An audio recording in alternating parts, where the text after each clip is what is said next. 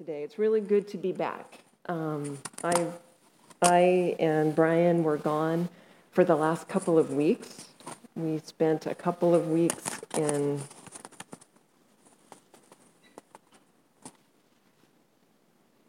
in Oregon, uh, celebrating my parents' 60th wedding anniversary, and got all of our family. It was a family reunion that we were all able to um, come together. I, my brother and all his extended family, and my sister and all their family were all able to come up different times over those over the time.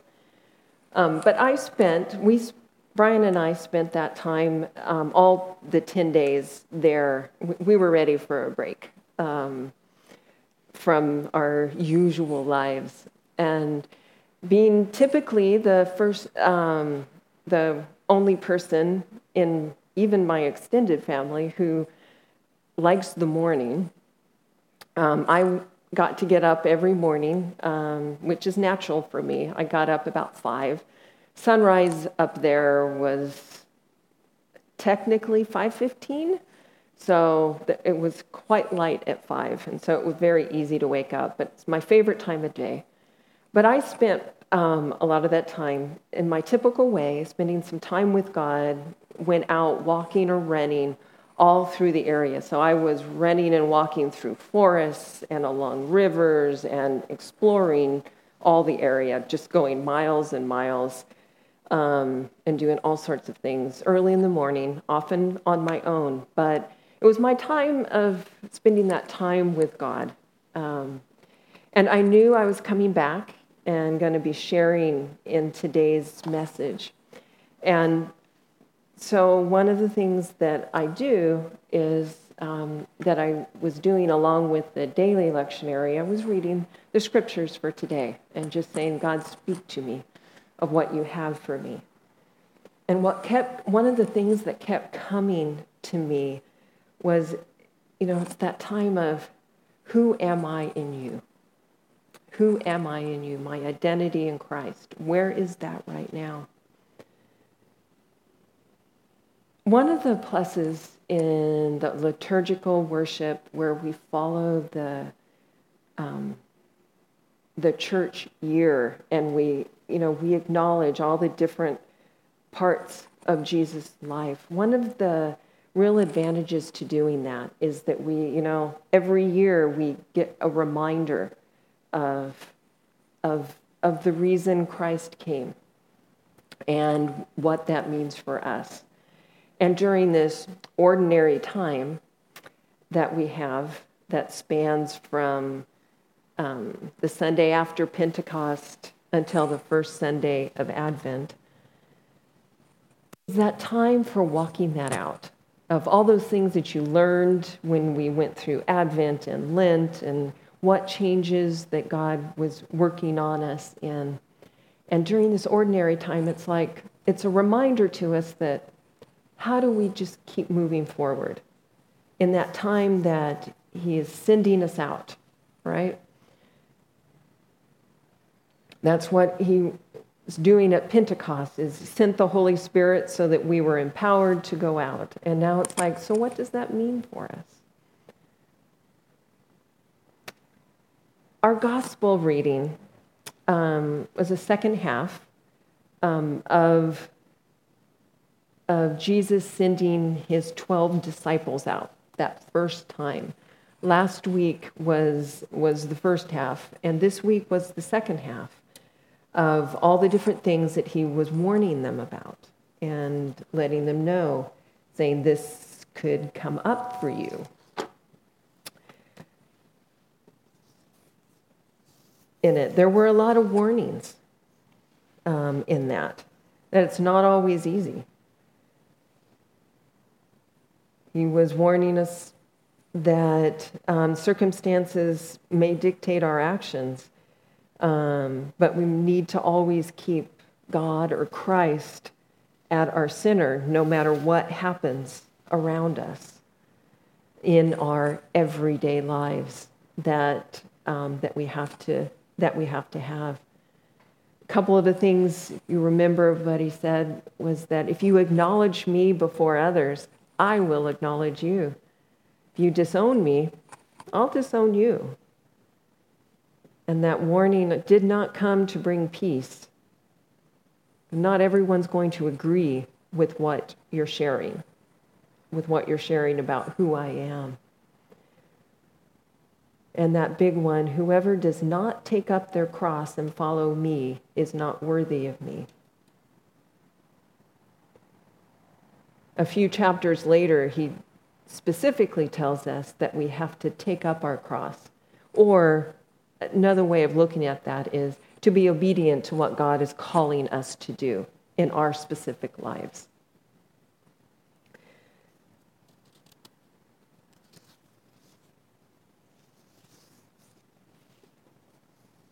So we get reminded that um, as God sent us out in our daily lives, that we need to um, be aware of what we're doing and need to figure out what that looks like. And that periodically remembering um, why we do what we do is helpful. And so, even at this time of the season, sometimes it's helpful to take stock. And that's one of the things that I did um, over my vacation. Was it's like, okay, God, am I doing what you want me to do in this season of my life? You know, I've up the last three and a half years.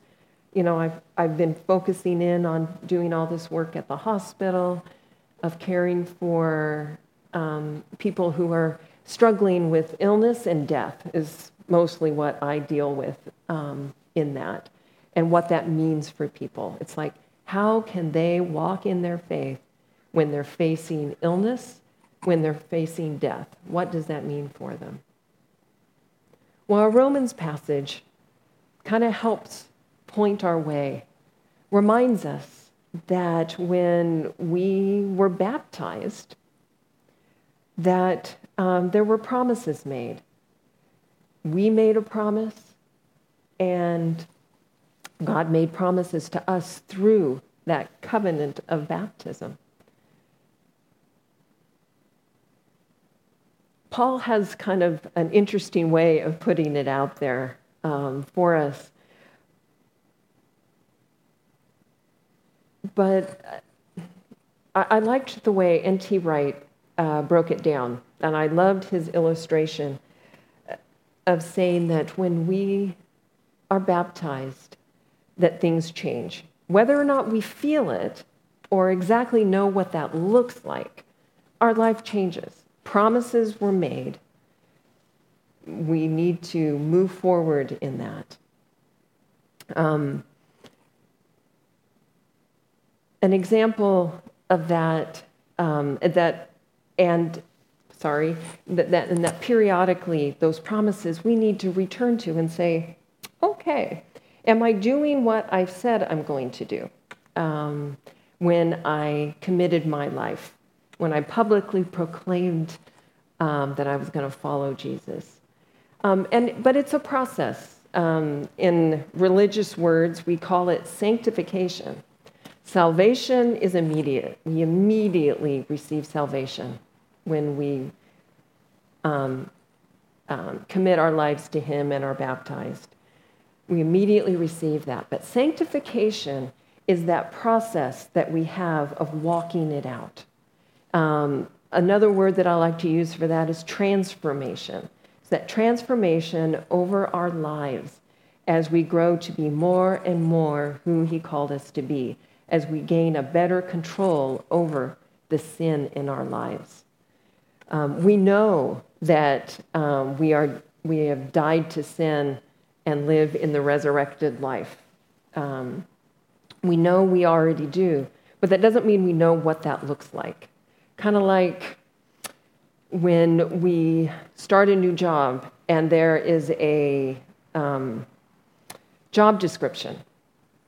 Um, and we see the list, but we don't really know what that looks like on a day in and day out until we kind of dive in. And the whole, you know, this is that secular version of it.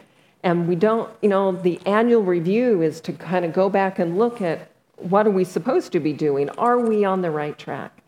Were we remembering those baptismal vows that we do um, from time to time remind, helps us make, kind of make that check. It's like, hmm, are we doing what we said we were going to do? Are we remembering? When we get, um, marriage is similar to that. You know, that day, the husband and wife make promises to each other. And we know that those promises were made, but what does that look like walking forward? Any married couple can tell you that you spent your whole time, yeah, the whole time figuring out what that looks like, and that you get deeper and deeper in that um, as, as you move forward. Um, that's kind of what Paul is trying to get at in the first part of the epistle today, is that um, to remind us of who we are in Christ because of what he did um, on the cross. Um, that we're in that because we've committed to that.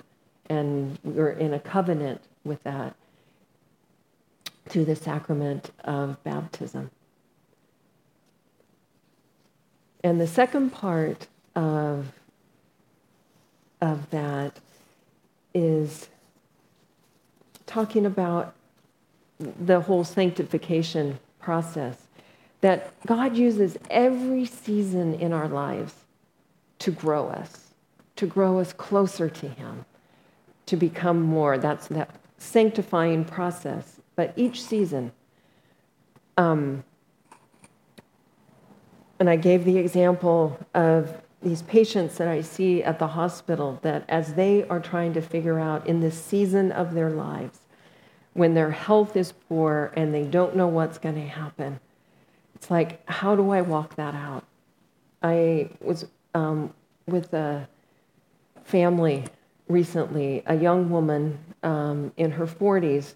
When I, when I met the family, she'd been there for a day or two. She was um, on full life support, unresponsive.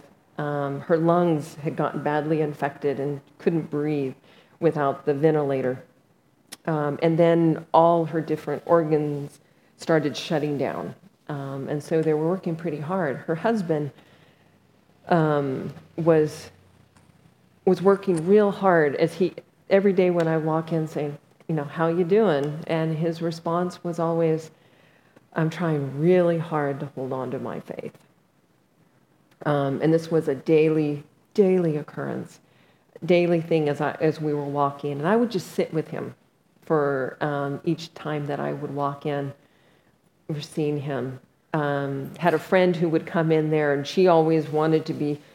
She was always the the active one, but the patient's husband wasn't really interested in talking a lot, but he appreciated that presence, and we prayed together um, each day for his wife. Um, my last day, right before I left on vacation, I was in there with them, and I said, "I need to give you a heads up." that I'm going to be gone. I said, I'm really not ignoring you, and I'm trying not to leave you high and dry, but I am going to be gone for a couple weeks. She was still not in good shape. Her husband had just found out that she may need a lung transplant because it wasn't looking very good for her. Um, some things had improved, but her lungs had not. Um, but we prayed one more time before I left. Um, and I knew I probably wouldn't see her when I got back because they were going to transfer up for a higher level of care at, at UCSF. Um, and I, I, I kept thinking about her while I was gone at times and just trusting her to God. When I came back, I noticed when I came back this last week, I came in and I had a stack of things that I had missed, but I saw that just the night before, that there had been a request come in, and I recognized the patient's name, and it's like, hmm, she's back. I went up and saw them um, a little bit later, and while she was still on the ventilator, she um, was, had a what we call a trach, where hole in her throat, but she was completely awake, completely cognizant, and completely talking. She'd come a long ways. Um, even the infection was improving, and they decided right now it's not needing a lung transplant. She was in a far better place than she was when I had left. And they were very clear on who, who that was. Um, but I was able to walk with them of saying, you know, just remember what you believe in. You know, when, when you believe in something, it means you have to walk in a certain way. When we have faith in God, that even when things aren't going well or when everyone else is doing it one way, we need to stay true. And every season, God kind of puts challenges out there for us. Um, and Paul reminds us that we have to take account of that and saying, remember, remember what those promises that both we made and that I made to you. Um, in, you know, if you're faithful to me, I am faithful to you. Um, even if death is coming, we have faith knowing that, um, you know, I've beaten death. There is more beyond that. But for our everyday lives, we all have that in our, when we're, wherever we're working, wherever we're playing, wherever we're active, volunteering, whatever we're doing, um, that God gives us these opportunities to come forward um, and walk, and so that we kind of, for two reasons. One, we're going to kind of look a little different just because we do follow Him. But often, if we stay faithful to what those promises are, um, we kind of earn that right to speak into other people's lives when we do the best that we can do. We're not going to be perfect. As I say, it's a process. So please don't hear that. There's no perfection here. Um, but He guides us that way. And the goal is that we're continuing growing and that turning away from the sin in our lives gets easier and easier. Whether that sin is pride or um, whatever it may be. Um, it gets easier because we discover we have power outside of that when we keep reminding us that we're part of something new, even if we have to keep reminding ourselves.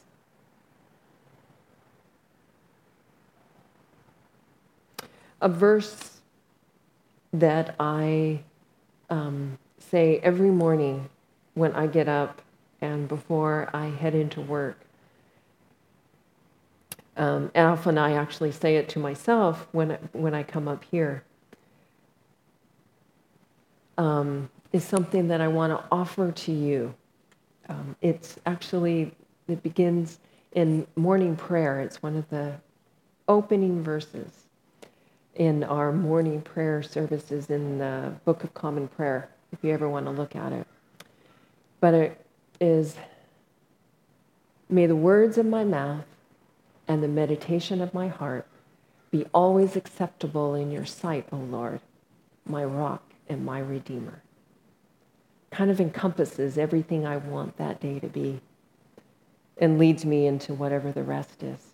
But that's one of those things that I want to close today by offering that to you as, as, as a prayer um, for each of us. So I'm going to say it again, but in a prayerful way. May the words of my mouth and the meditation of my heart be always acceptable in your sight, O Lord, my rock and my redeemer. Amen.